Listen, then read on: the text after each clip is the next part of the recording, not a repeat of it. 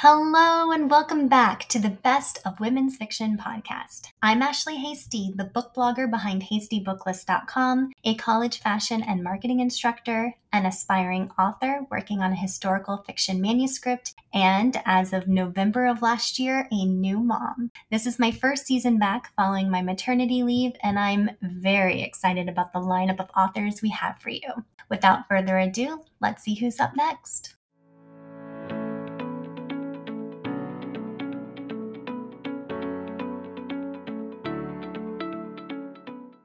In this episode, Sarah Penner and I chat about her latest novel, The London Seance Society, a book Madeline Martin, New York Times bestselling author of The Last Bookshop in London, described as an evocative and delicious read with a mystery that will have you turning pages late into the night. Sarah Penner has another bestseller on her hands with this exquisitely written Gothic Victorian tale. Well, Sarah, thank you so much for joining me to kick off the latest season of the Best of Women's Fiction podcast. We are thrilled that you are our inaugural guest. Thanks so much, Ashley. I'm thrilled to be here. Well, it's been really fun to watch your writing career take off. I remember getting the pitch from your publicist about your debut novel and being intrigued by the premise, and then watching it just explode into a bestseller, allowing you to focus on writing full time. And in many ways, your journey is every author's dream. So I'm curious, what has this journey been like for you? Thank you, first of all, for saying that. Uh, that's very much how I feel. You know, I think most people know by now that I have a background in finance. I worked in the corporate world for 13 years and I wrote The Lost Apothecary, which was my debut. During that time, I would wake up at five in the morning and write before I had to log into my day job. And then when The Lost Apothecary came out in March of 2021, it immediately was clear to me, to my team, that the book was going to just be a knockout success. And my publisher bought my second book that same week, which is The London Seance Society, which we'll talk about more. And then it, it was just so much more than that because not only was it published, but it was an instant New York Times bestseller. And I was able to then support myself financially with my writing and not my day job. So the journey has been very humbling. It has been an incredible source of gratitude for me. Probably the coolest part, you know, people ask, what is the most amazing thing? Was it hitting the list or what is it? Whether it's readers, booksellers, librarians, what have you, is so much richer and bigger than I ever fathomed. And I have met people through this experience that I never would have met otherwise. And that's been the best part is just the people. The industry is so much kinder than I would have expected to. And before being published, you sort of think of the publishing industry in this big black box and everyone is inaccessible, but that's not the case at all. People are really very warm. Well, you are also very generous sharing your experience and advice on social media. I've noticed you often talk about the importance of work life balance. Mm-hmm. What one piece of advice do you think is most important for writers working towards publication or who are newly published? You're exactly right. I regularly tell people what my priorities are. And in order, there's four of them mental health, number one, physical health, number two, my marriage, number three, and my work is number four. And the reason why I have defined those in that order and I share them with everybody is because I think it's important for people to know that if you're not in a good place mentally and emotionally, and if your body is not in a good place, you can't give to anything. You can't give to your relationships. You can't give to your work. So you have to have that balance. And I had lunch with a writer yesterday and we were talking about some of her struggles with that. And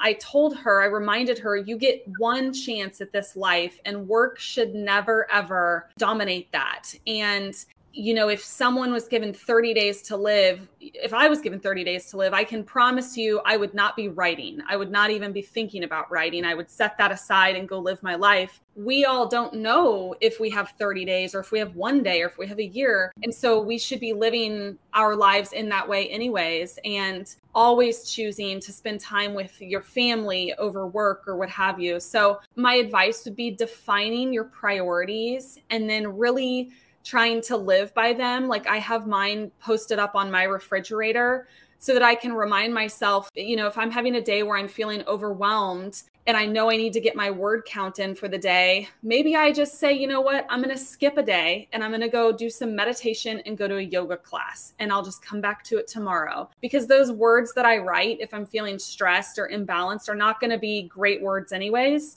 So I think just knowing where your priorities lie and really living by them is a hugely important thing. And it doesn't just apply to writing, really, anybody who's working needs to, I think, make sure they're prioritizing themselves first.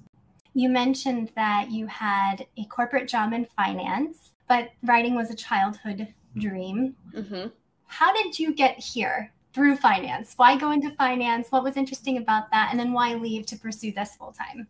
I'm a pretty pragmatic person. And although I take a lot of risks in my life, there are certain things, particularly around money and jobs, that I'm fairly conservative. And so I knew in college I didn't want to live out this, this idea of like a struggling artist. I've always loved writing, as you said, since childhood. And I thought about going into journalism, or I thought about maybe I should go pursue an MFA or something kind of in the creative arts but I just kept coming back to this concern that, like, what if it doesn't pay off literally? I, I feel like I should make my creative interests something that I do in my spare time, but not rely on them for financial freedom. So I went with finance because interestingly, I've always loved math and I'm pretty decent at math. I, I am very analytical and left brained in that way. So I love spreadsheets. I love data. I love organization. I went with a finance degree and had really some amazing opportunities in that corporate workforce experience. I mean, interestingly, the reason why I even went to London, where my first two books are set, was because my old corporation had an office in London just steps away from where the Lost Apothecary takes place. So, in some ways, I realize now that my corporate experience and some of the things that have happened in my writing life have always been inextricably intertwined. And so I can look back now and say, I'm so glad I got a finance degree. I'm so glad that I did that corporate world. But to answer your question directly, when I was in the finance world, I would come home a lot of nights and just say, Gosh, I feel like I've been doing math and numbers and spreadsheets all day. I need some sort of creative outlet cross stitch or knitting, but sometimes I would write. I would write like little short stories. And then eventually I, en- I enrolled in a creative writing class. And after I had a few of those classes beneath my belt and I'd read a few books on how to write, which there are plenty of them that I can recommend as well if anyone wants ideas. After a few of a few of those, I decided I'm going to actually try and start writing a book. So that's what I did. I I just kind of found a way to weave in the creative pursuits with my full-time job. Well, of course, I want to talk to you about your sophomore novel, The London Seance mm-hmm. Society. So, the London Seance Society takes place in high Victorian London, 1873, when ghosts and mediums and seances and spiritualists were all the rage. So, the Victorians were obsessed with anything related to the occult. So, I love that setting to start with. I love that eerie atmospheric setting. And I decided that I wanted my main character in my story to be this woman named Vaudeline. And Vaudeline is known worldwide for her ability to conjure the spirits of murder victims in order to ascertain the identity of the people who killed them. And one day she gets a knock at her door from a young woman named Lena who recently lost her younger sister in kind of mysterious circumstances that the police weren't really willing to investigate. And Lena doesn't believe in ghosts. She's very science minded, very logic driven, but she's desperate to figure out what happened to her little sister. So she puts her doubts aside and asks Vaudeline to help train her in the art of seance so that she can hopefully conjure the spirit of her little sister to determine what happened. So that's kind of the opening to the story. The two women travel to London. Lena's kind of learning as an apprentice under Vaudeline, but they find themselves intertwined with this almost secret and exclusive men's club known as the Seance Society.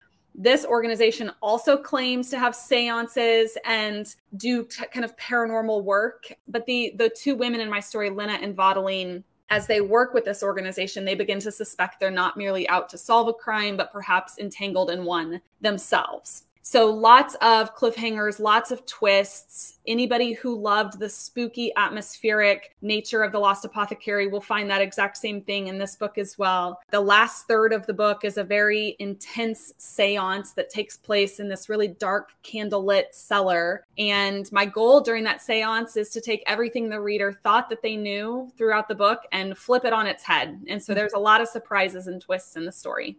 This novel and your debut novel are both set in the past, the 18th and 19th centuries. What draws you to write in the historical fiction genre?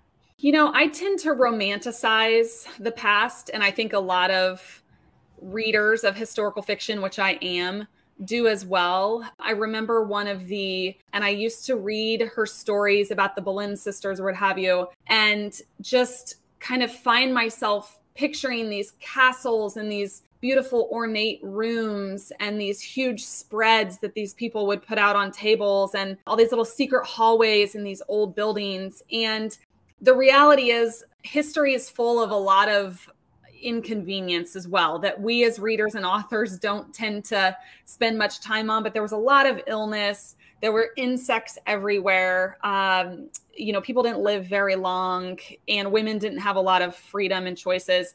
But my point is that in writing historical fiction, I kind of like to, I kind of do romanticize it. Like, I think we tend as authors to skip over some of those things that we know our readers don't really want to think about or worry about and just help immerse our readers in what we have learned and researched about that particular era and location and give them that sensory experience that is inaccessible to us because it took place at a time when we aren't living. Fiction, in so many ways, if if I could describe it, it's meant to be immersive. And there's nothing more fun than creating an immersive experience for a reader. It's truly just imagination because they can't go to that place and time and relive it. So we get to just create it as as authors for them.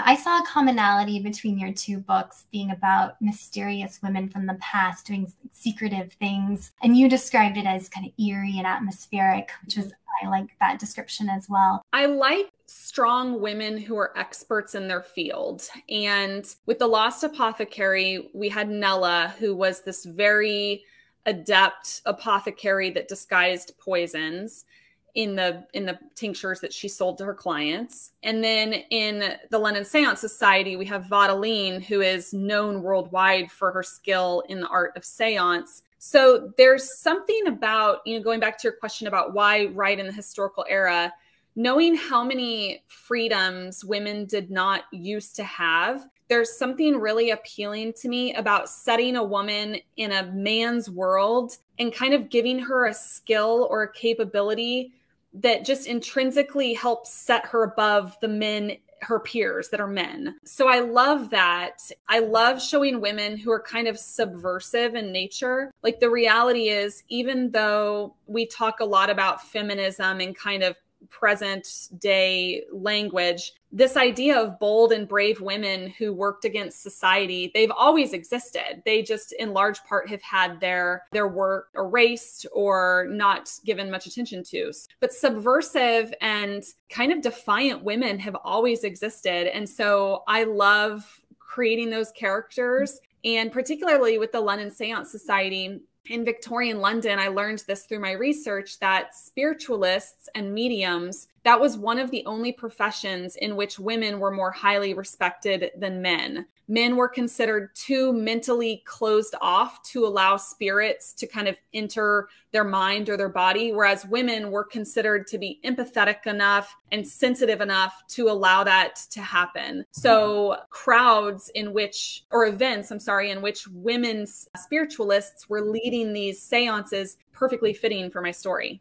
My favorite part of the writing process is research, and you talk a bit about traveling for research uh, when writing from your social media, but I would love to hear more. So, what is your research process for these two novels? Research is a fine balance. It would be very possible to spend years researching a book and accumulating a list of 20, 30, 40 books. But the reality is, two things. First of all, at some point you have to write the book. Like, unless you want to be a historian and then you don't have to write the book and you can just go do all the research you want. My goal is eventually to write a book and tell a story and sell that book to readers. The other thing that I have to remind myself is readers only want to know kind of the structural information that you can fill in with research but they then they just want your story and that's all fiction i would say probably one out of 20 pieces of information that i find or research or discover actually makes it into the book.